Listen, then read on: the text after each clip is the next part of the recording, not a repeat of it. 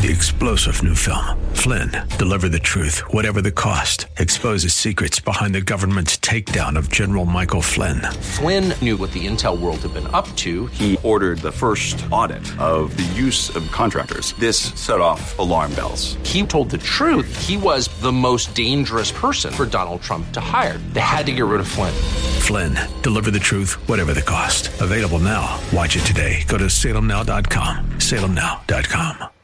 KDOW presents Rob Black in Your Money, your source for breaking news, market updates, and successful investment strategies for the 21st century. Sounds like a great program. Getting you to retirement in today's market. So let's get on with the show. Taxes, family finance, insurance, the economy, technology, media, and entertainment. Rob is talking about it with you at 800 516 1220. So call in, we'll chat and uh, have some fun. You're listening to the best of Rob Black and Your Money on the Bay Area's business leader, 1220 KDOW.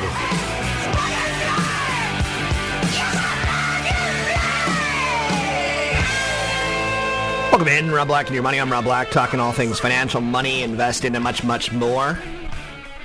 From time to time, I like to slow things down and talk personal finance.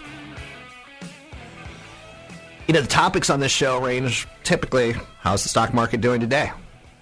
How much money is Rob Black making? I'm very confident in the stock market. It's capitalism. I'm confident in the next 40 years. Without it, I'm screwed. Without it, you're screwed.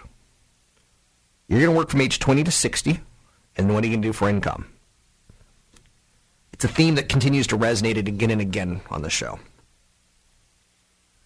I'll throw out some basic concepts like buy art from dead people, not art from living So, let's take a look at some of the big stories of the day money, investing, much, much more. Remember, this is a show dedicated to getting your retirement. Its main and primary goal is a little bit of news and education, but uh, some insights. What's worked for me? What's what's going to work in the future? I'm not always going to be right. Taking a quick look at the market numbers this morning. A little rusty on a Monday. Look at the Dow down 15, the Nasdaq down 18, the S&P 500 down 5. Everything's down. The euro is trading lower, the 10-year treasury is trading higher, which actually means it's a flight to safety. It's down. The yield's down because so many people are buying. Um, gold sitting at 16.55 an ounce, and oil down to 104 dollars a barrel, down 82 cents. U.S. spending slows while income rises. That's a good headline. The bad headline of the day that's pushing the markets right now is uh, basically Spain is entering a recession. No one likes the word recession. It's a lot like maybe the dreaded N word, maybe the dreaded, you know, S bomb. No one likes it. It makes people feel uncomfortable. Recessions are normal, recessions are healthy, but uh, no one seems to like them. So, uh, stocks are slightly lower this morning. European markets mainly lower based on concerns in Spain. The Spanish government said their, con- uh, their country's uh, economy shrank roughly three tenths of a percent in the first three months of the year. Second straight three month period of contraction, which technically is the recession. It's the second recession in three years for Spain. Europe is a long way off from fixing itself. They are trying to figure out measures on how much they tax, measures about how much they collect, how much they spend. So there's some issues there. Weird headline this morning. Microsoft is investing $300 million in a Barnes Noble spinoff. Company said that they're going to explore separating businesses entirely. It's a subsidiary that will house the digital and college businesses of the bookseller. It'll include a Nook application for Windows 8. The deal gives Barnes Noble ammunition to fend off shareholders who have, been agitated for a sale of the Nook business or the whole company. So that's one of those headlines that you're like, eh, you're up with it. Barnes Noble stocks up 60% today on a Nook pact with Microsoft. Maybe the idea is that maybe Microsoft buys the whole whole damn company down the road, maybe, or you know that spinoff. Hmm. Tea Party congressman accepted cash from bailed out bankers. Are, are politicians really that stupid? Tea Party favorites such as Stephen Fincher of Tennessee were swept into a Congress on a wave of anger over government funded bailouts of banks. Now, him and other incumbents are collecting thousands of dollars for reelection campaigns from the same Wall Street firms whose successes they criticize. They've taken no significant steps to curb them or prevent future taxpayer finance rescues. So that's a pretty negative headline out there this morning. Stocks are declining this morning. Spain is entering into a recession. Some other stories out there that I hinted at consumer spending in the U.S. increases as incomes rises. Jobs in America are the number one driver of the stock market because Americans spend our paychecks. Consumer spending in the U.S. climbed after the biggest gain since August 2009 in consumer spending, and incomes picked up, which is indicating the biggest part of the economy, economy will help sustain the expansion. Household purchases are about 70% of our economy, and they increased three tenths of a percent after revised nine tenths of a percent gain the prior month. So that's pretty good, pretty good back to back numbers. A job market that's on the mend in warmer weather. East Coast weather does help drive spending. The West Coast, we got nice, calm Rainy season, wet season. Rainy season, wet season. The East Coast, it's a little bit more of a, you know, summer you have to have shorts. Fall, you start buying your sweaters. Winter, you get your winter jacket. So it's the weather really does drive spending there a lot differently than here. A job market that's on the mend. That's you know a, a good phrase to hear. Projections from consumer sp- uh, spending really ranged. What was kind of nice inside the numbers is the income numbers improved you know, expectations job growth does increase gradually going forward, but we also want to see the income go with it. So that's a nice number. I'm not going to say let's congratulations, let's let's have a party or anything like that, but it's it's it's a nice number. Other big stories of note this morning, things that we're paying attention to, include but are not limited to Chicago Purchasing Managers Index falls. This is one of those economic data points that comes out, and it's very regional. You know, you got Chicago, you got New York, you got the Philadelphia area. But business activity in the U.S. expanded in April at the slowest pace since November 2009. So some data this morning, we're getting consumer spending, consumer incomes higher. And then you see this and you're like, oh, that's not so good. You know, it's still a pretty good expansion. Readings greater than 50 signal growth and we came in at a 56.2. So it's good. It just isn't as good as it could have been.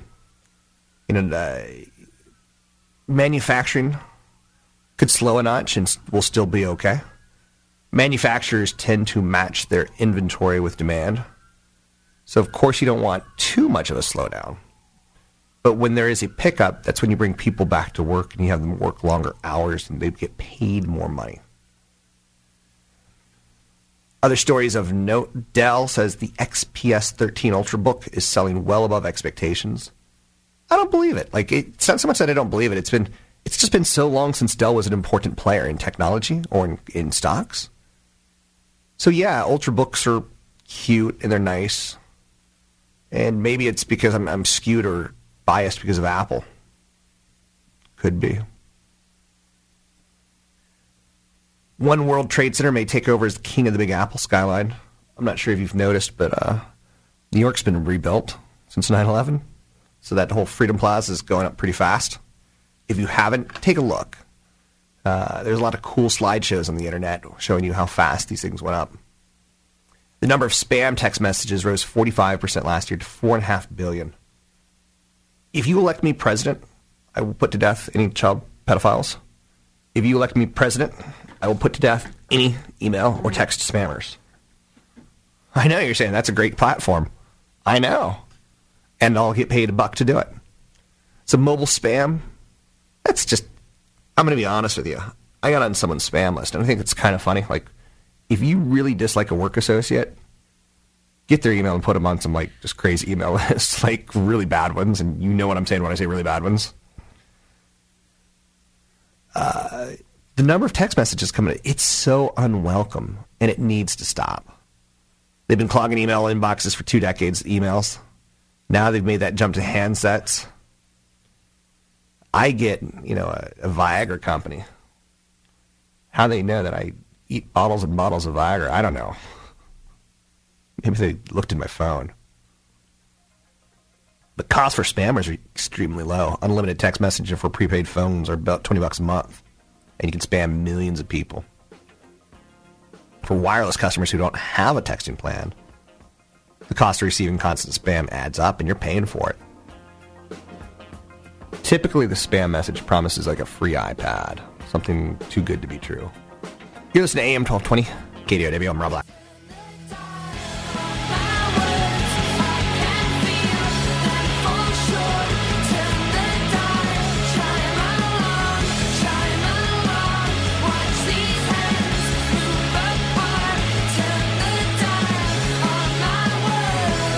Where investors rule.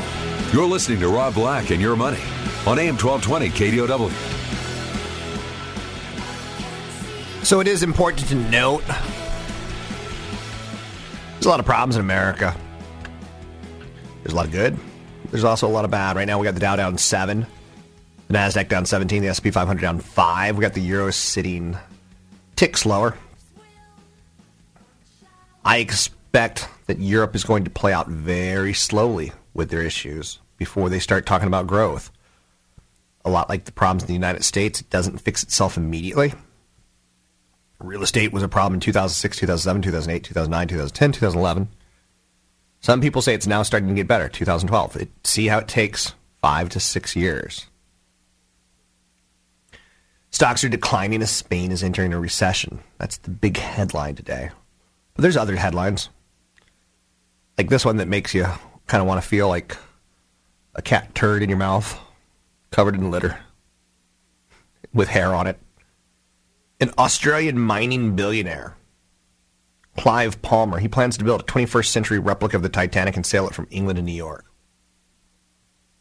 Accompanied by the Chinese Navy by the end of 2016. Like, that story has so much rub in it just already. He has signed a first stage agreement with Nanjing Jinling Shipyard to build a ship as part of a planned fleet of luxury liners at the Gold Coast. His investments in golf courses, hotels, coal and iron ore mining projects, a nickel smelter, a soccer team, and a horse stud. Said the ship will have the same dimensions as the original Titanic. A move into the cruise market, where ships typically cost 500 million plus dollars, is an ambitious step. Starting with scratch with no experience. The White Line, the White Star Line, originally commissioned the Titanic, was the largest liner in the world when built at just under 270 meters or 880 feet, 53 meters high. Everyone knows it sank. The Titanic 2 will be an exact replica, as exact as they can get it. 840 rooms on nine decks. There'll probably be things like TVs. You know, so it won't be an exact replica. I don't know. That story just didn't, for some reason, says it sounds to me like the world's got a lot of money. The number of minutes of work it takes a McDonald's employee to earn enough money to buy a Big Mac is 180. In the United States, it's about 30. In Canada, it's about 24. In Latin America, if you work at McDonald's, it takes you about 160 minutes to earn enough of a wage to buy a uh, Big Mac. In 2011, a worker in McDonald's in China would have to work 85 minutes to afford Big Mac. That's just compares 27 minutes to the United States.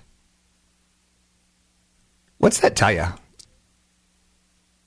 Like that low low wage that's helping us in the United States ain't ain't doing them all of a bucket of chicken. Like one of the things that you could say about China is like, yeah, yeah, they, they make a lot of our goods. They've taken a lot of American jobs, but we're sending them Big Macs and cigarettes. Like, I think we're going to get the last laugh on this one if it's an us versus we thing. Other big stories of note this morning. Again, we're taking a look at the stock markets. Always worried about them. Trying to figure out, you know, uh, angles. One of the angles that I, I'm pretty confident in is that the world is becoming more desertified. Water is a problem. Water should be more expensive than oil, a lot of people think, because you have to have water to live off of. Type 2 diabetes is harder to treat in children ages 10 to 17 than it is in adults. That's another theme. Water aging population, healthcare, population that we eat a lot of processed foods. If we want to help our economy, we could somehow ban them. But Americans don't do that because you can feed a family of four at McDonald's for 10 bucks with the 20 piece nuggets and force the kids to drink water. You can't do that. Like again, you can't you can't replicate how cheap they get their food in the United States, the fast food companies. Type 2 diabetes harder to treat in children's ages 10 to 17. Isn't this tragic? The, I'm telling you this is an investment Research found that diabetes develops more rapidly in this age group. About 700 overweight and obese children and teens were given three therapies in a study. One of them was GlaxoSmithKline's Avandia. Metformin. They made some kids use it with diet and with diet and exercise. All three had failure rates. Like we have diabetes drugs that don't even work on our fat Oompa Loompa children. It's a study that ran for over four years found that 52% of those using metformin alone had treatment failure, forcing them to undergo daily shots of insulin to control their blood sugar. If you've got a fat kid, don't call him Big Bone, call him fat. Most children should have the body of like a Brad Pitt, you know, that crazy little diving pelvis muscular thing, which I would kill to have. Like I'd get lip liposuction just to like I if I had some vanity, oh, good God, what I would do if I had vanity. So people who develop type 2 diabetes as children are more susceptible to increased blood cholesterol and triglycerides, which are risks, risk factors tied to cardiovascular disease. I once dated a nurse who uh, she worked at a Catholic hospital, and Catholic hospitals do great work. And as a nurse, she, she worked a night shift. And she, there was a nun there who had gone into a coma because she was diabetic and uh, you know you continue to treat a, a, person in coma just like you treat a human. Like you know you have to wash them, you have to clean them, and uh, a lot of people don't understand diabetes and cardiovascular issues kind of go hand in hand. It's not just you know take the shot; it's lose a foot. In this case of the nun, and I, I, I found this story to be compelling. She's soaping. She's uh, what is the word? She's uh, washing. She's sponge uh, bathing the nun her and her two other female nurses, and you know they're lifting up the dress and you know cleaning, cleaning, and cleaning. And you know you put a pan of water, you put a pan underneath that part of the body that you're cleaning to help collect the water. And she's cleaning her foot, and this big loud noise hits the, the pan. And she looks down, and it was one of the nun's toes, just flat out fell off. And her and her two female coworkers just started laughing. It was such a weird sound and people don't know how to handle stressful situations. Diabetes is nasty. It is nasty. And it's in our children. Like, that's an investment theme. GlaxoSmithKline, Pfizer, Merck, they're going to make money for many, many, many, many years treating the diseases that we refuse to treat ourselves. We shouldn't have fat children. We shouldn't have diabetic children. In my opinion. So I think these are investments. I think they're great long time trends because I don't think you know the, the Humanas, the Aetnas, the Well Points. They all want us to like treat our own diseases. They want to help us treat our own diseases because then they'll cost them less. I just don't have faith that people will do it. Angry Bird Space tops 50 million downloads. Angry Bird Space 50 million downloads. Do you see why we're becoming fat Oompa Loompas? AM 1220, KDOW, I'm Rob Black. Coming up, we got some breaking news.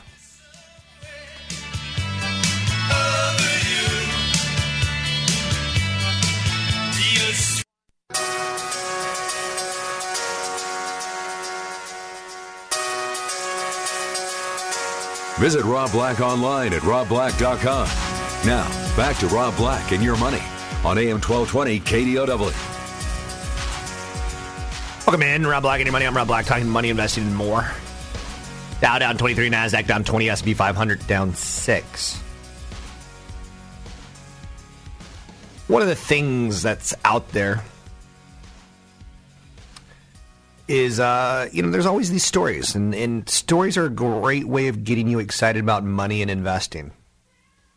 To give you an idea, Canada's got a lot of oil. Saudi Arabia's got a lot of oil. Canada's got good looking women. Canada's got guys who play hockey. Canada's got those police who wear funny uniforms named Dudley. But imports of what environmentalists are calling dirty oil set to triple over the next decade. It raises concerns on the environmental impact of extracting and whether pipelines can safely transport the Canadian oil. A lot of Canada's oil in the oil sands needs a lot of refining to get to the level of where we can use it. It's called bitumen. It's a heavy tar like oil. It needs to be heavily processed in order to be turned into lighter, easier to refine crude oil. It's so thick to make it more fluid and easier to move by pipeline. It gets diluted with natural gas liquids. The sheer amount of energy and water needed to process and extract bitumen environments, let's say, is more dangerous to move because it's corrosive to pipelines, a lot more so than the regular oil. So that's one of our damnation games. A lot of people have said that underneath the Rockies, underneath Denver, we've got a supply of oil equal to Saudi Arabia, but it's dense and unmovable. So the way you move it is you have to heat it up. So far, it hasn't become all that in a bucket of chickens, shall we say. So, a couple midlife millionaires. I want to throw this out there to try to get you a little bit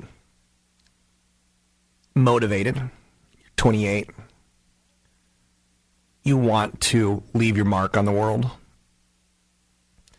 You look around and you say, hmm, Mark Zuckerberg's too young, you know? Steve Jobs, he was doing it when he was a kid. I'm old. But there's some older entrepreneurs than you. You know, Colonel Sanders, he was 62 when he opened his first KFC. The founder of Red Bull, he took 10 years to complete his bachelor's degree and he worked on a string of ho-hum projects before launching his energy drink at 43. So you can become a midlife billionaire or millionaire. President Barack Obama. Most Americans know Obama's career in law, politics, and community organizing, but he likes to point out that he and his first lady struggled with student loans for 10 years. His personal finances weren't exactly stable until the mid 2000s. He's 50 now. So, you know, his annual salary 400,000. He earned 5 million dollars in book royalties in 2010. So I'm not saying you can't do it. I'm saying there's people out there who should be able to motivate you. The co-founder and CEO of Curves, Gary Heavin. It's a workout place for, how shall we say, chunkier women who don't want guys gawking at them. You have to be willing to put security at risk in order to have potential for wealth. That's the truth. Wow. He even started his only woman only gym franchise with his wife Diana was an immediate hit. Right now there's 10,000 plus curve fitness clubs in over 85 countries. One of the things he said that sticks out is you have to be willing to put your security at risk. A lot of young people today think if I come up with a good idea, there's going to be venture capital. No, there's not. Venture capital is tougher today than it was 10 years ago. 10 years ago, you just had to have revenue ideas. Now you have to have earnings and income. So there's a couple other people out there. Um, sometimes it, it seems almost accidental success. I think it's a lot of work. Wally Amos. Do you remember Amos, famous Amos cookies? He hit it big when he was 40. And for the last 35 years, he's been making famous Amos cookies and living large. Martha Stewart was in her late 30s, early 40s before she started really taking off as a brand. A lot of people really disliked her. Most people don't know that she worked on Wall Street for seven years before becoming an entrepreneur. She was a stockbroker for a small firm from 65 to 72. Took a few years off to restore her family's 19th century farmhouse in Westport, Connecticut. She started a catering business that she ran out of her home. Over the next decade, her client base grew to include high profile corporations, celebrities. Her company hit $1 million in revenue. In 1982, when she was 41, her first book, Entertaining, was published. That was soon followed by Hors d'oeuvres and Weddings in 1987. So you don't have to be 25, 35 to come up with a million dollar concept. It certainly helps, but Martha Stewart should be pretty, you know, uh, motivating for people out there. Have to, but you have to, as the guy from Curve said, you have to be able to risk your security. If you've got a job at a big corporation, say Mastercard, and you're climbing the ladder, you will hit a height where you can't go any higher. You will max out. Corporate America doesn't make millionaires. Corporate America gives great jobs, great benefits. They don't make millionaires. First quarter earnings reports have been significantly better than expected, changing topics. And that's provided really the support for a stronger stock market in the first quarter. Market focus is soon going to shift away from earnings, which could always lead to turbulence. We have over half the companies in the SP 500 have reported earnings so far, and so far so good. Earnings are on track for a 7% gain compared to the first quarter of 2011. That's significantly better than expectations. At the start of the quarter, we thought it was going to be 1 to 3%. And we know this will be the weakest quarter of the year. Quarterly earnings in aggregate coming in ahead of expectations. It's not unusual. Wall Street tends to underpromise and overdeliver. UPOD. Underpromise, overdeliver. UPOD. Earnings usually end up about 3% above aggregate expectations. Individual reports reflect the overall good news. An unusually large number of companies have reported earnings above Wall Street's expectations. 70% have beaten such expectations. Tech, not surprisingly, has posted the most impressive earnings gain, basically tied towards Apple's outsized 15% earnings growth. The big winner is industrials. They're on track for a 15 to 19% gain for the quarter. The manufacturing rebound in the United States is real, even though some numbers that came out today show a little bit of a weakening. The only other double digit increase comes from financials. They're headed for a 10% increase. Banks needed time to clean up their balance sheets to improve profits. But time happens. It's one of the consistencies that we know. So there's significant room for further profit growth in the years ahead. I like the financials right now. Select financials, absolutely. All financials, no way. But as long as we continue to chink away, uh, uh, chip away on on wages and new jobs, as long as those numbers continue to get a little bit better, I'm very very comfortable with financials. Consumer discretionary, consumer staples, energy, and healthcare. They're all on track for increases less than five percent. There's some negative trends in materials and telecom and utilities. Financial technology and industrial have, you know, seen 63% of the companies report, and they've got the strongest earnings. What this all means is there's no doubt that earnings in aggregate are a lot better than expected. Stock market receives support from all this. I didn't think the month of April was going to be as good as it was. I'm happy that it was. The overall stock market gains the past month have been limited because even though the earnings are great, some economic reports have started to come up disappointing. There's a focus on Europe, and again, we saw today Spain goes into recession. Did we? Did you think Spain would go into recession? I did. Do you know that Europe is in problems? Most of us do. So it's not that much of a surprise. We do have a very seasonal time of the year coming up that it's problematic. We know the sell in May and go away mentality could increase because we know the earnings are going to be in the back half of the year. We're comfortable with that. We know the Apple TV back half of the year, iPhone 5 back half of the year. So the, some strong stories are coming. What do we do for the next two, three months? I want to go to Vegas. I want to go to LA. I want to go to Portland. I want to sit by poolsides. My focus isn't necessarily on the stock market the next three months. It's kind of on summer. I remain very bullish on stocks. I feel very comfortable with the high earnings yield compared to bonds. I feel bad for senior citizens who want high yielding bonds. Feel bad for senior citizens who want a high yielding CD. Like that concept is foreign to people in their 20s. If you're in your 30s or 40s, you remember CDs, certificates of deposit yielding four, five, six, seven percent. Like you used to be able to park your money in a bank and get a pretty good return that feels like a lifetime ago. So big news this morning. Microsoft is investing in Barnes & Noble Nook, $300 million in the digital book unit. The 17.6% stake puts the value of the business at about $1.7 billion. Huge winner. Today, huge winner. Barnes & Noble, up 60 plus percent. And again, it, it shows you Android's got their reading devices with Google. Apple's got their reading devices. Amazon's got their reading devices.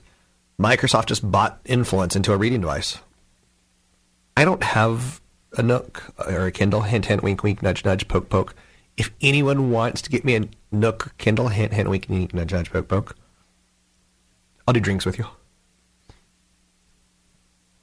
I don't really want it though. Like, I don't really need another wired powered device. I'm trying to simplify my life, not complicate my life.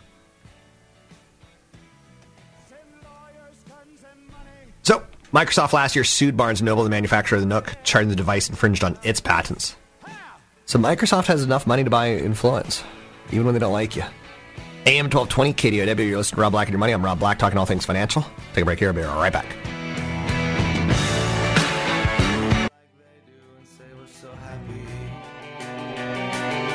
It's easy when you're young and you still want it so badly.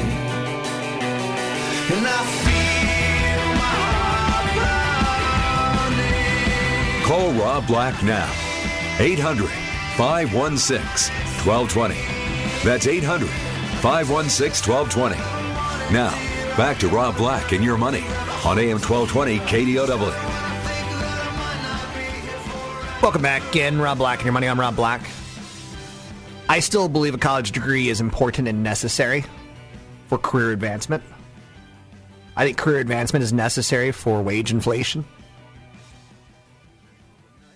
and skill sets that can't be replaced.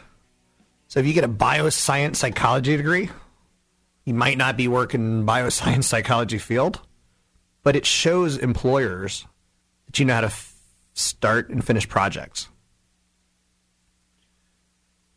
In the United States, we got some problems. Quality and usefulness of education is being ignored by a lot of people. If you have children, the idea of putting your child through a public school, it's, it's kind of scary. It isn't a fact that more education means better jobs or a better workforce. Too many kids are majoring in sociology and other useless fields when they don't equate to any measurable economic benefit.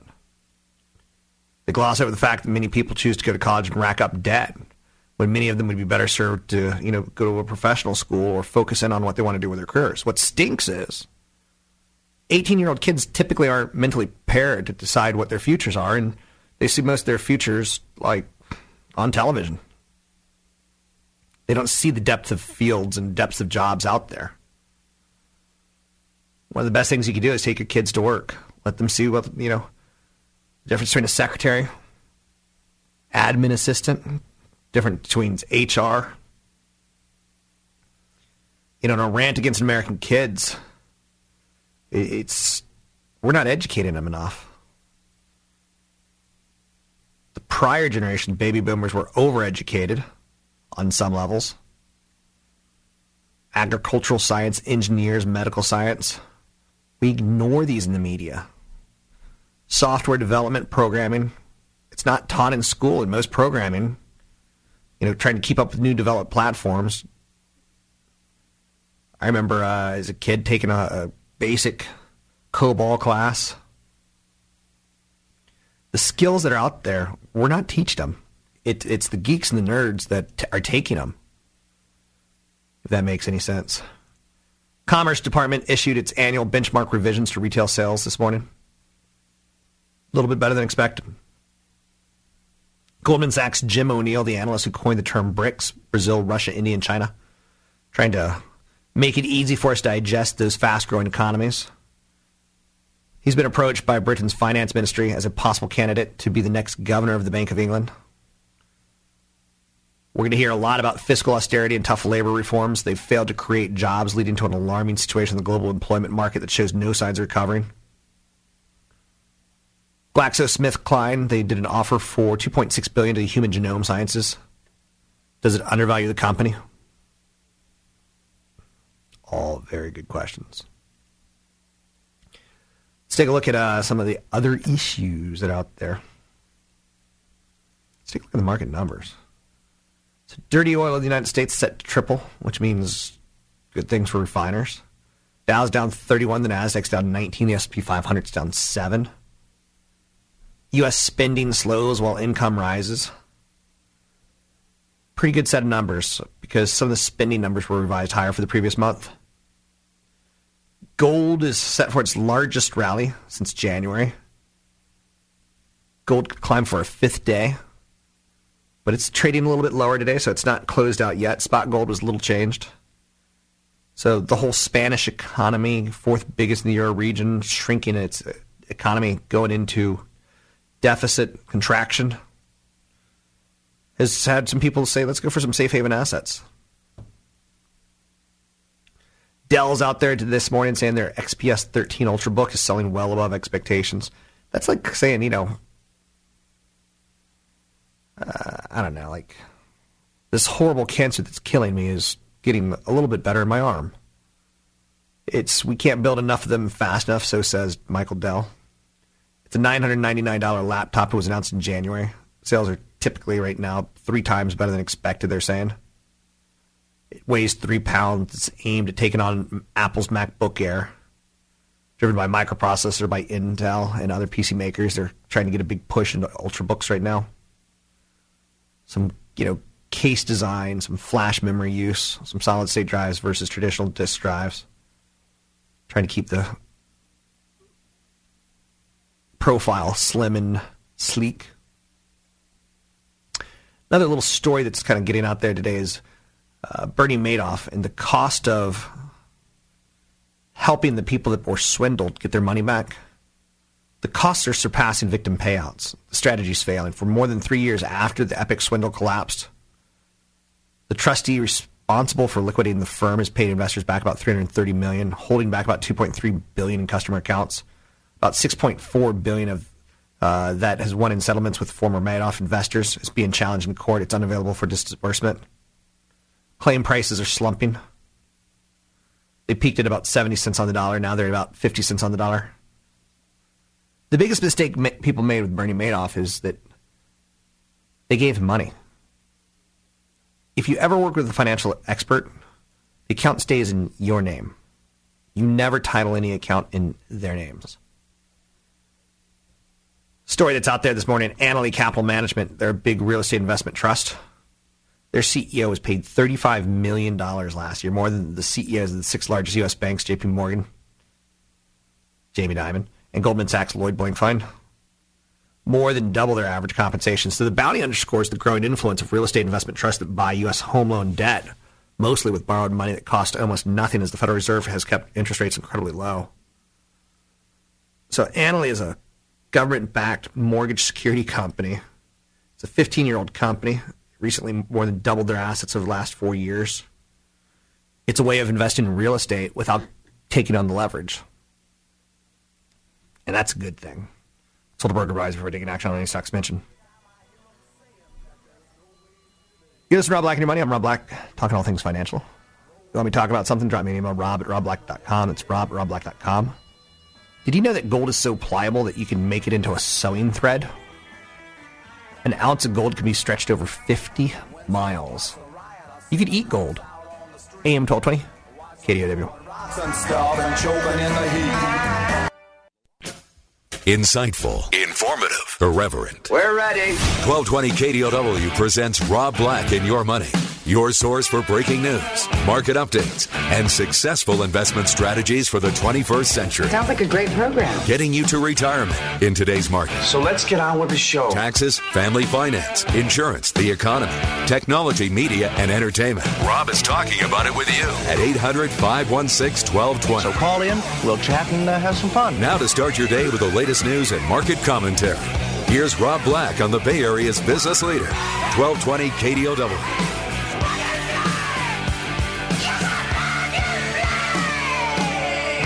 Welcome in.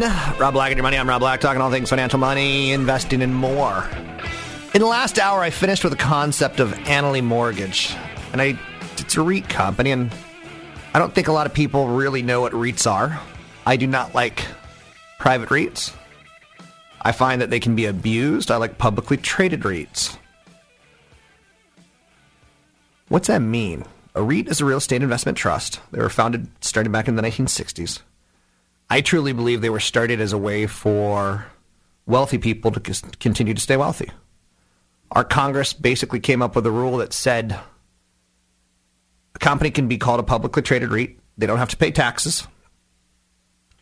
It's a real estate investment trust, so it's a trust, which you understand helps shield taxes. And it's real estate, real estate investments. I think the biggest mistake people make is they try to go out and buy individual real estate themselves, not knowing that leverage can backfire and, and make you bankrupt, make you poor, make you Chapter 7, take away a whole lifetime of earnings. REITs give you the same upside that real estate does, but instead of being leveraged, instead of owing money, you own. You buy 100 shares of a REIT, you own it. It's one of the best investment tools out there, in my opinion. Now, again, as an artist, I know you say, what sort of artist are you? Are you a writer? No, no, no. Are you a singer? No, no, no. I am a dancer. As an artist, you have only so many tools, and learning how to use them is important. As an investor, I believe it's more of an art than a science at times. You really got to learn your tools well. I like REITs. REITs, REITs, REITs in my tummy, tummy, tummy. Love, love REITs. REITs, small cap stocks, big cap stocks, mid cap stocks, international stocks. Those are the five core that I, I believe in. After that, I think you start getting a little bit too specific, which is okay. But as an artist, those are the only five tools you have to have to get create wealth. Time and accumulation of assets equals wealth. Doesn't really, but in my world it does. So, REITs, real estate investment trusts, they've averaged better returns than the real estate market over the last 40 years. That's worthy of note, isn't it? You have to, as an investor, learn what I would refer to as maxims. I think you'll become a better investor if you can put things in really simple terms. There's no free lunch, according to Milton Friedman. If anyone wants a free lunch, contact me. If you're really good looking, if you're missing teeth, if I can't use you for my media stories, I don't. I'm not buying you lunch. So there's no free income either. There's no free lunch. There's no free income. The essentials of life are cheap. The luxuries are expensive. We could all cut our expenses if we want to and save more. Whether it's cable TV, choosing Apple TV over Comcast. If I was 20 something, 30 something, and I had a loved one who I loved, I would make some rules. You get one night of TV, I get one night of TV, five nights we work together. Maybe we're at the gym, maybe we're drawing each other. You gotta have it. Like the simple things are what you need. I think a bad product is always a bad deal. That's why I don't like private REITs. Don't buy a car or appliance with a poor service record. Don't buy an investment with a poor service record. Don't buy a house with a cracked foundation. It will fall down. So bad product is always bad deal. A good product can be a bad deal if the price is wrong. How do you know a good price? Shop around and be willing to walk away from any deal. Another maxim that I live by, and something that I would want my kids to know as an investor, have maxims that you believe in and maxims that you want to pass on to your kid. Like, for instance, the purpose of insurance is to protect against financial disaster. Any loss that is a non financial cannot be remedied by insurance. Any loss that is not a disaster doesn't require insurance. Why are we insuring our investments with ridiculous products like annuities? Not all annuities are bad, but any loss that is not a disaster does not require insurance. If I were to lose my TV, I'd be fine with it. The only electronic gadget that I insure now, iPads, is something that could fall and break. Something that does fall and break. And notebook computers. Financial products are simply agreements written on paper. These are things that I believe in. Although written in English, they are written by lawyers and designed so that you won't read them. Read them anyway. Read them again and again and again until you understand them. So when someone sells you a private REIT, when someone sells you an annuity, read the contract. Find out how much the fees are. Find out how much the commissions are. Find how much the recurring fees are. Most people don't read. The price of borrowing money is interest and worry. Keep all borrowing below the worry point and don't borrow to buy things that depreciate. You lose on both ends. So when you borrow to buy a car, let's say it's a $60,000 BMW, and you're borrowing 8%, price of borrowing money is interest and worry. Can you pay it back? But also the car starts to depreciate and you have a loan on it. Buying a used car is, is pretty practical. Don't rely on appreciation of an asset. If prices are too high, wait. If it's too high for everyone else as well, they'll realize it in due time. That's what happened in the housing bubble. Public tends to extrapolate trends long after the financial justification's gone. Houses don't make you money. Wake up, America. Houses don't make you money. Any sort of agreement has two parties. The other person will be working for himself. Figure out whether he's working for you or not. Always check a level deeper and work and follow up. To me, if it's complicated, it's a bad deal. If you don't understand it, it's a bad deal. Don't buy any product or service from someone who can't explain or won't explain in terms you understand. Assumptions you make consciously won't hurt you. Assumptions you take for granted, which everyone knows will kill you. Always check the assumption behind the assumption you make. I can't tell you how many people hurt themselves with just their own basic knowledge. I get emails every day, rob at robblack.com, rob at robblack.com. Like, people think of inflation as prices going up. It's not. It's the value of money going down. People don't know what inflation is. Don't count on Social Security. The benefits you receive will be small, very, very small fraction of what your grandparents now receive. Don't confuse wealth with the current price of an asset. People can get carried away, prices can go up, prices can go down. Don't confuse income and wealth. Income can end with a dismissal notice or change in interest rates. Only the Ten Commandments were written in stone, everything else not. All other laws are at the whim of politicians. We don't know what income and taxes are going to be like in retirement. When you change the rules a little, you change the game a lot. You have to pay attention to Congress. Convenience is usually expensive, but ignorance is deadly. I know people that have gone bankrupt because they're ignorant of what could potentially go wrong. They borrowed money to borrow more money. When you put it in terms like that, it shows you how crazy we are. AM 1220, KDOW.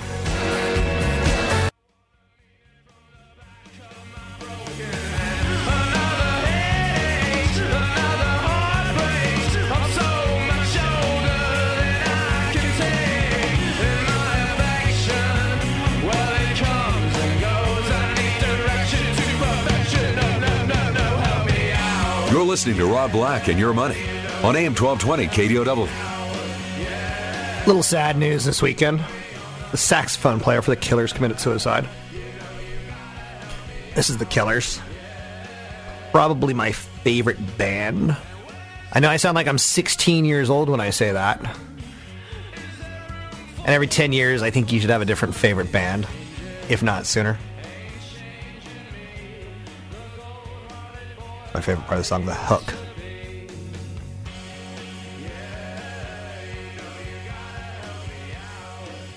So, a Las Vegas band.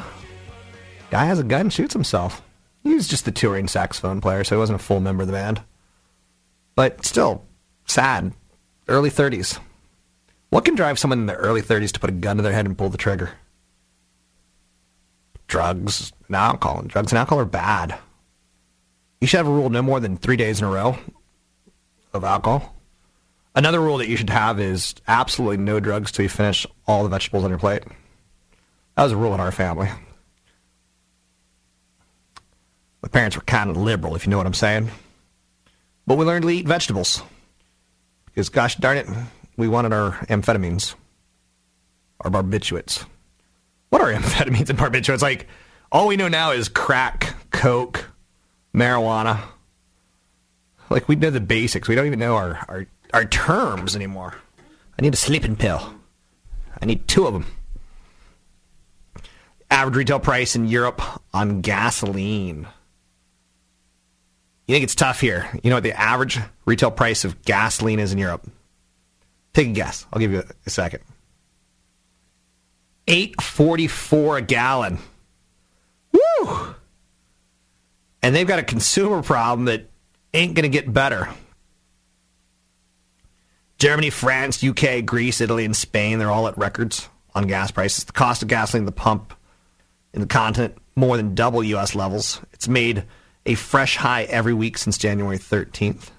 Policymakers are confronted with an oil price increase that threatens to cons- curb consumers' spending power at a time when at least six of 17 euro nations are in recession. The continent, as they like to know, it's like San Francisco is known as the city. If you're going to the city, you know you know where you're going. San Francisco is kind of snobby elitist. Like they don't call it Frisco. Don't call it Sam's Clam Disco. Please call it the city. Mm, we're the city. So anyway, um, it's a pretty vicious cycle. It's a major negative for the growth story on top of so many negatives right now in Europe. European Central Bank President Mario Draghi. Love that last name, Draghi. Like you kind of expect to see him in like a Rocky movie. He said on April 4th that euro area inflation will stay above 2% this year with upside risks stemming from higher than expected oil prices. Italy's inflation rate is at a six month high of 3.8%. Consumer confidence in the country plunged to the lowest level since 1996 as Monti's cost cutting measures deepened the recession that started in the fourth quarter. Some people don't think you can cut your way to an economic expansion. In a U.S. presidential election year, gasoline has become a major issue for politicians. You know, fortunately for the United States, is we have sent a lot of manufacturing jobs overseas a lot of what was tied towards gasoline and oil prices, we no longer do. I know that's kind of a counterintuitive thought, but it's true. Hmm. What are the big stories we have to talk about? Business activity in the United States expanded at the slowest pace since November 2009. Consumer spending rose, but speaking first of business activity in the United States, the ISM, the Institute for Supply Management, they said the barometer decreased to a 56.2 reading. Any number over 50 is still an economy that's con- uh, in expansion. But a slowdown in the United States in demand may prompt companies in the U.S. to limit the rate of inventory accumulation. You kind of want some low levels of inventory because ultimately that lets corporations manage their expenses. But it also means down the road we're going to put people back to work. So inventory builds, I look at as negative. We got too many things on the shelves that, that could go down in prices, hurt the manufacturer. Inventory builds in real estate, too many houses on the market. A couple other angles here. Thin inventory means prices can go up. Caterpillar, the world's largest maker of construction mining equipment, is amongst companies seeing gains in demand. It's an Illinois based company. Last week they raised their earnings forecast and posted its first quarter profit topped expectations. So manufacturing in the United States is doing okay. Speaking about a little bit about spending. Oh, and for the record, Occupy Wall Street is supposed to have a massive disruption on May 1st. I don't know what that means. Consumer spending in the United States climbed in March after the biggest gain since August 2009. Incomes picked up, indicating the biggest part of the economy is going to help sustain the expansion. Household purchases, which account for about 70% of the economy, increased three tenths of a percent after revised nine tenths of a percent gain the prior month. That was stronger than first reported. A job market that's on the mend and warmer weather really helped our economy. When it's cold and icy, people tend to stay in their homes. Couple other stories that we have to hit upon. Let's take a look at the market numbers. See where we are for the day. The Dow is down 41, the Nasdaq down 17, the S&P 500 down 6. Wall Street is slipping today, jeopardizing a four-day run. Last week we had a crazy up market. It was nice, and it was tied towards better than expected earnings. Not getting so much of that today. Consumer spending's in the news, treasuries in the news, Japan and the United States talking in the news. What's that all about? So domestic growth increased 2.2% in the first quarter of 2012 reinforcing the strong probability that the United States economy is going to continue to grow at a sub-trend less than 2.5% rate. Real final sales remained weak, slightly above 1.1% reading. It came in a 1.6 increase during the fourth quarter. Inventories continued to contribute a disproportionate share of growth. Keep in mind, inventory is not spent. There's some pent-up demand for some durable goods, autos in particular primary driver of growth. Spending on durables advanced about 15.3%, and outlays on motor vehicles increased 28.7%. So most of what I'm saying is pretty positive. Back to the Occupy Wall Street disruption coming up. Please don't mess up Cinco de Mayo, guys. It's my favorite holiday of, of holidays. Where if you ask the average Mexican citizen what Cinco de Mayo means, they have no clue. If you ask the average American, it's something about Mexico's liberation. If you ask me, it's about beer companies inventing a holiday.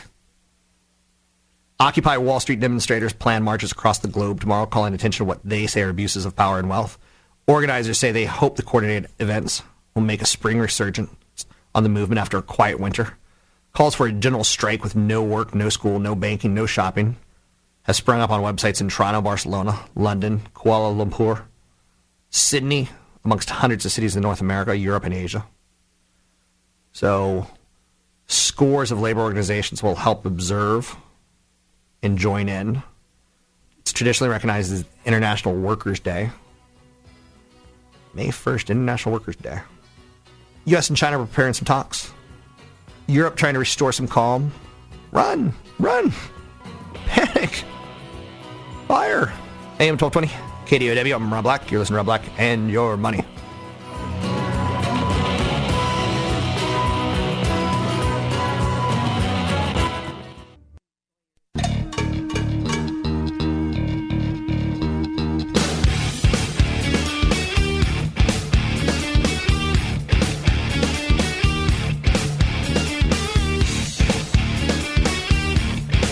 Visit Rob Black online at robblack.com. Now, Back to Rob Black and your money on AM 1220 KDOW. Something coming up this week on Friday. The jobs data. First Friday of the month. Following the disappointing creation of just 121,000 private sector jobs in March, investors are going to be looking for April non-farm payroll to report, try to get indicate whether the pace of hiring has resumed or not. There's been deceleration of growth to 2.2% in the first three months of 2012, and the general loss of momentum suggests recently that investors are likely bracing for another mild employment report. Obama would be so lucky if the numbers surprised on the upside. Generally strong pace of spending in the first quarter was driven by better employment income and demand for durable goods. Investors are going to look pretty hard. Like we're now at a not a a total nitty gritty angle, but close. Almost two decades after advising the U.S. to sell floating rate notes to cut debt expensive, Campbell Harvey says that starting to issue the securities now would be a costly mistake for American taxpayers. In an environment with historically low interest rates, the Treasury should avoid floating rate debt as it introduces risk. The administration, President Barack Obama, forecast the budget deficit to exceed $1 trillion for the fourth year in a row. Isn't that sad? America's already started coming up with, Congress is starting to work on what if we can't continue to fund our crazy spending? Our deficit's a trillion dollars four straight years in a row. Interest expense was 3% of GDP in fiscal 2011 compared with 4.1% in 1999. In large part, we're borrowing money at low cost. But that's when the United States also was running surpluses. Floating rate notes may increase the supply of the safest short term investments in the face of record demand by money market funds and investors. Securities may appeal to investors wary that four years of Federal Reserve monetary stimulus will spark inflation and cause the central bank to lift short term rates, even though policymakers have promised to keep their borrowing rates at zero through 2014. So, this week, if you're looking at the calendar, there's going to be a couple Fed presidents today giving speeches. Dallas Federal Reserve President Richard Fisher, Philadelphia Fed President Charles Plosser, Minneapolis Fed President Narayana Kocherlakota, San Francisco Fed President John Williams, all going to give speeches today. And typically, the Federal Reserve uses these speeches as a way of like saying, let's see what the U.S. media responds to our calls on housing, our calls on jobs, our calls on inflation. So at these conferences, they give a lot of little trial balloons. The Los Angeles baseball team, known as the Dodgers, is set to complete its sale of a group led by former basketball star Magic Johnson and exit bankruptcy as early as today. Not really paying attention to the baseball season yet. Still mourning the loss of hockey season. Enjoying what hockey's there.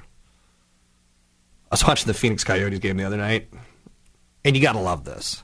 In Phoenix, they're wearing all white. You look at the crowd, it's all white. And then in the front row, in one of the face offs, you're watching the two players like dig at each other, go at the puck, and you look up and you see Darth Vader.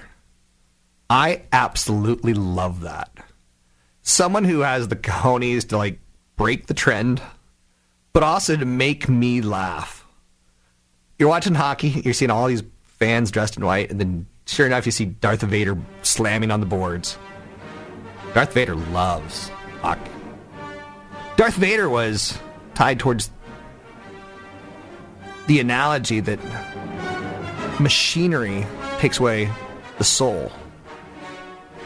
That our business and our manufacturing economies create soulless, weak, anemic humans. I know you're saying, are you making that up? I don't think so. Anyhow, Berkshire Hathaway's got an annual meeting on Friday this week. U.S. Postal Service, they're going to give an update on the agency's financial condition. $14.1 billion loss this year. So there's some other stories. You know, French President Nicolas Sarkozy on Wednesday and a social challenger face off in the only head to head debate before the election on Sunday, May 6th.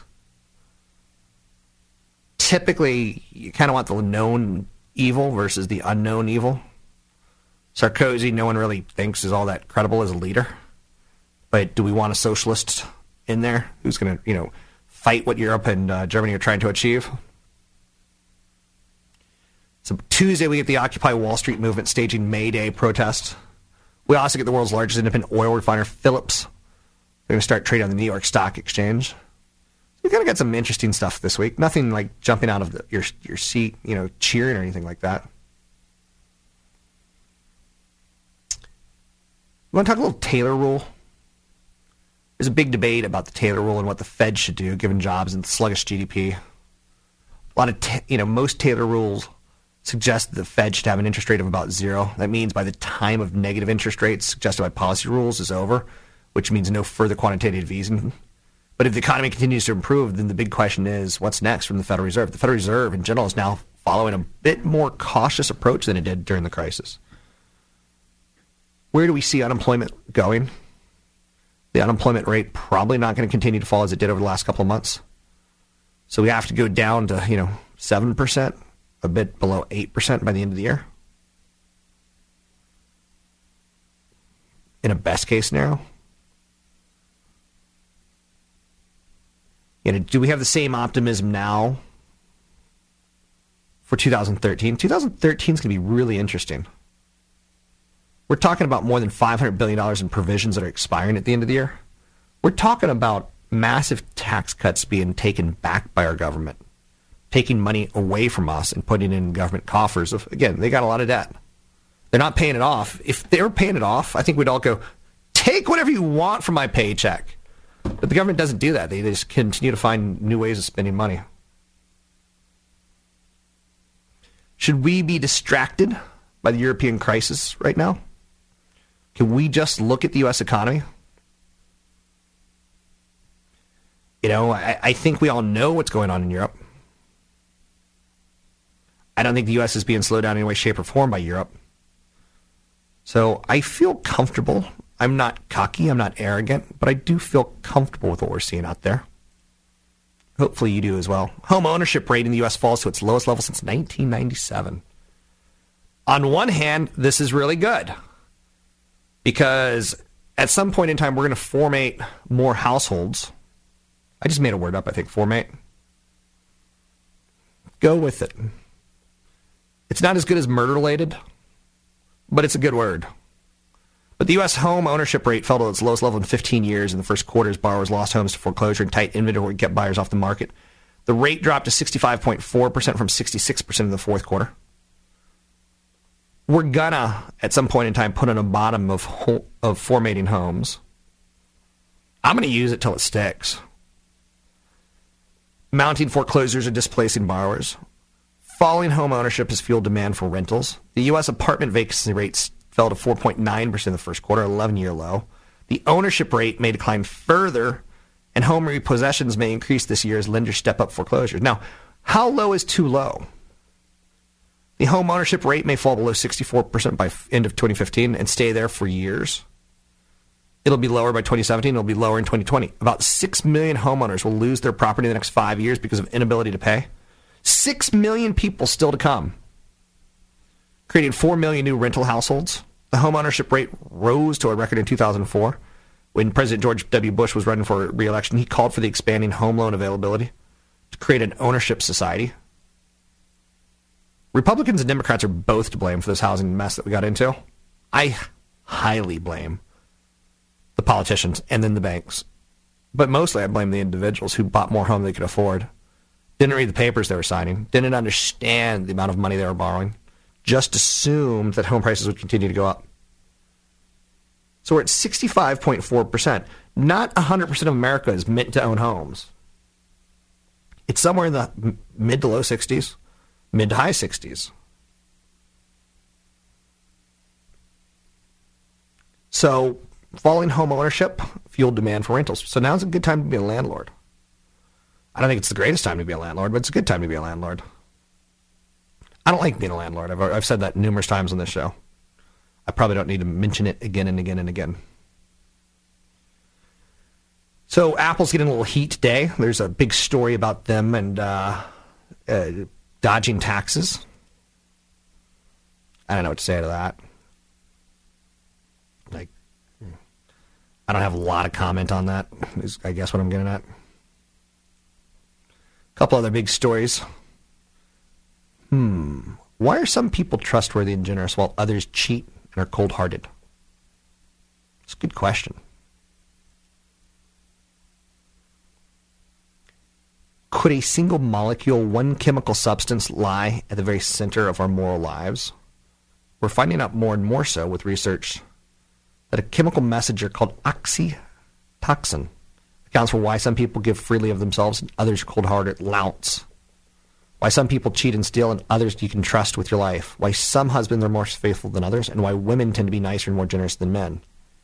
In our blood and in our brain, oxytocin appears to be the chemical elixir that creates bonds of trust not just in our intimate relationships, but also in our business dealings, in politics and society at large. I do love the 21st century. Like, I'm so going to miss it when I'm dead. I hope, like, uh, I, I hope there's a heaven like, and I hope that I can get to watch technology continue to do good things. You listen to Rob Black and Your Money. I'm Rob Black, talking all things financial. You can find me online at robblack.com. It's robblack.com. You can find me at Twitter and YouTube, Rob Black Show. Twitter and YouTube, Rob Black Show. I love this song. It's called Imagine Dragons. It's time. Go to YouTube, Imagine Dragons.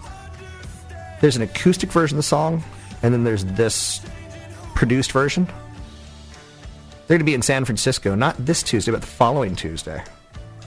I'd like to go to that show at the Independent. Maybe I'll meet you there. AM 1220, KDOW. Bloomberg Market Minute.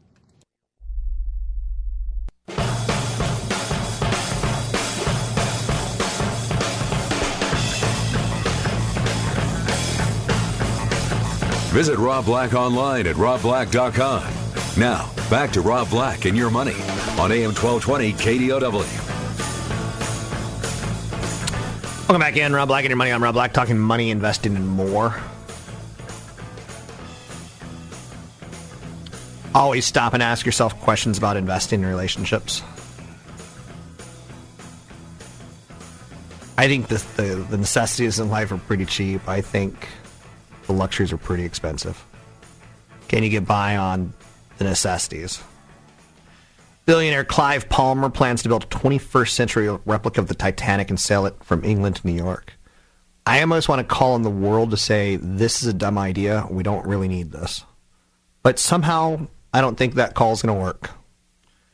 The S&P 500 is poised to halt a four-month advance poised to snap four up months. Data showed business activity expanded at the slowest pace since November 2009, and Spain's economy entered into a recession, which a lot of people will probably say, no duh.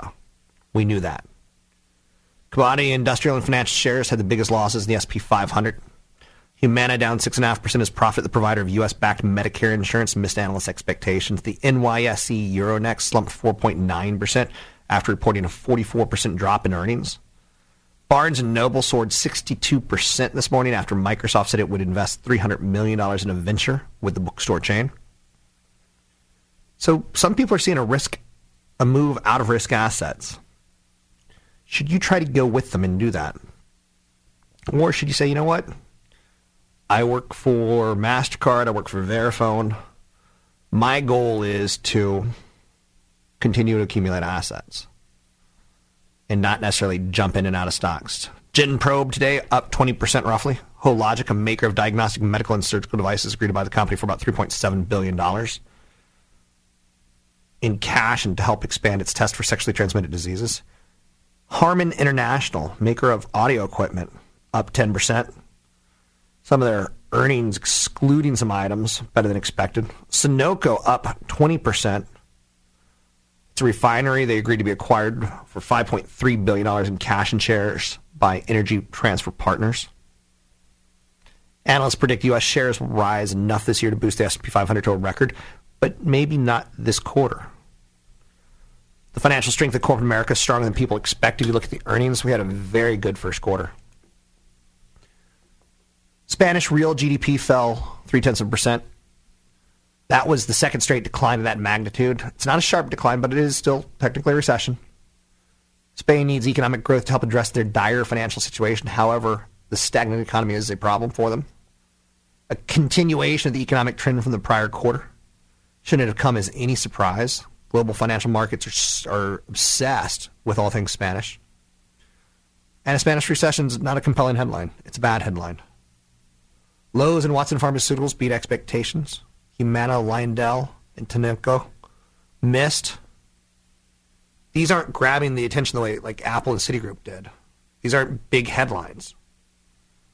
March personal income rose four tenths of a percent. March personal spending rose two tenths of a percent. Friday we get the employment numbers out of the United States. It's gonna be a big one. It's one of the things that's going to drive us down the road and or not. Coke is in talks to buy Monster Energy drinks at a huge $12 billion price. The soft drink is dying. The monster drinks, the rock stars, they're probably not that much better for you. They still contain a lot of chemicals. I gave up Diet Coke last year. I'm going to tell you. I feel as if a chemical haze left my body almost within a week. I know you're saying a chemical haze. Like I'm telling you, that I don't know what they're putting into soda but I think it's a mind controlling substance that's going to be triggered on a certain date.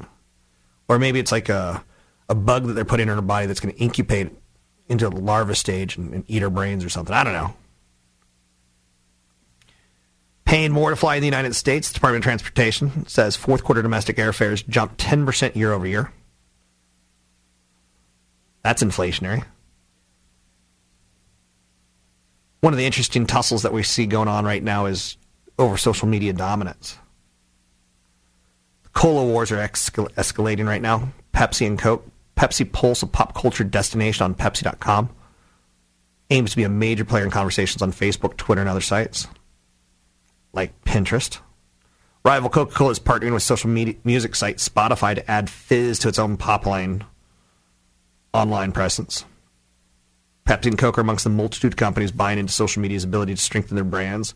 Customers are 55% more likely to recall ads that include social media components than non social ads.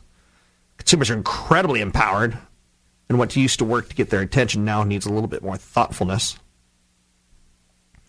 Pepsi Pulse is hosting a real time top 10 pop culture ranking.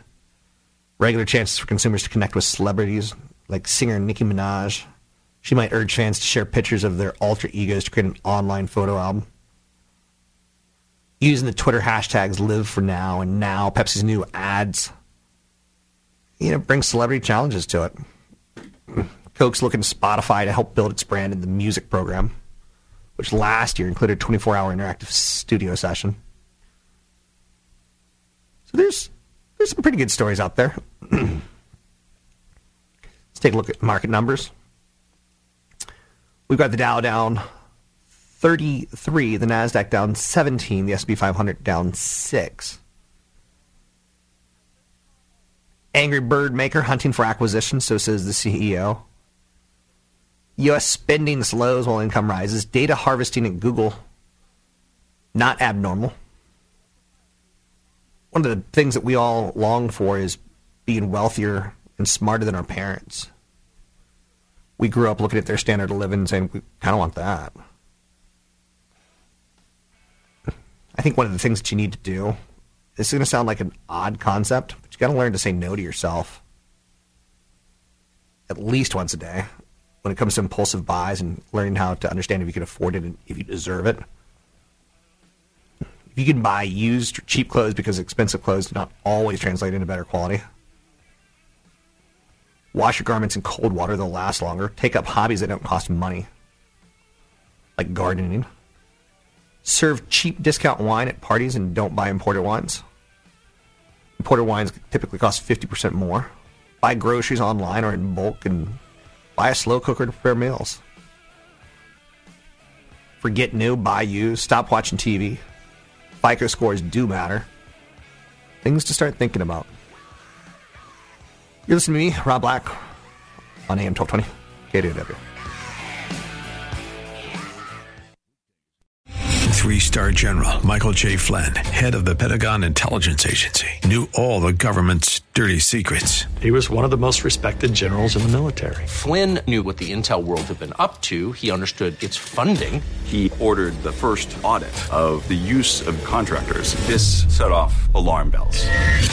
The explosive new documentary, Flynn, Deliver the Truth, Whatever the Cost, uncovers the facts behind this scandal. Flynn told the truth. He was the most dangerous person for Donald Trump to hire. I find out the worst enemy that I'm going to face in my life is right here in America. They took my assessment and they wanted me to change it. And I was like, I'm not changing it. They had to get rid of Flynn. With in depth interviews, archival footage, and never before seen personal records of the man behind the headlines. I just felt like I was drowning. Flynn, deliver the truth, whatever the cost. Available now. Watch it today. Go to salemnow.com. Salemnow.com.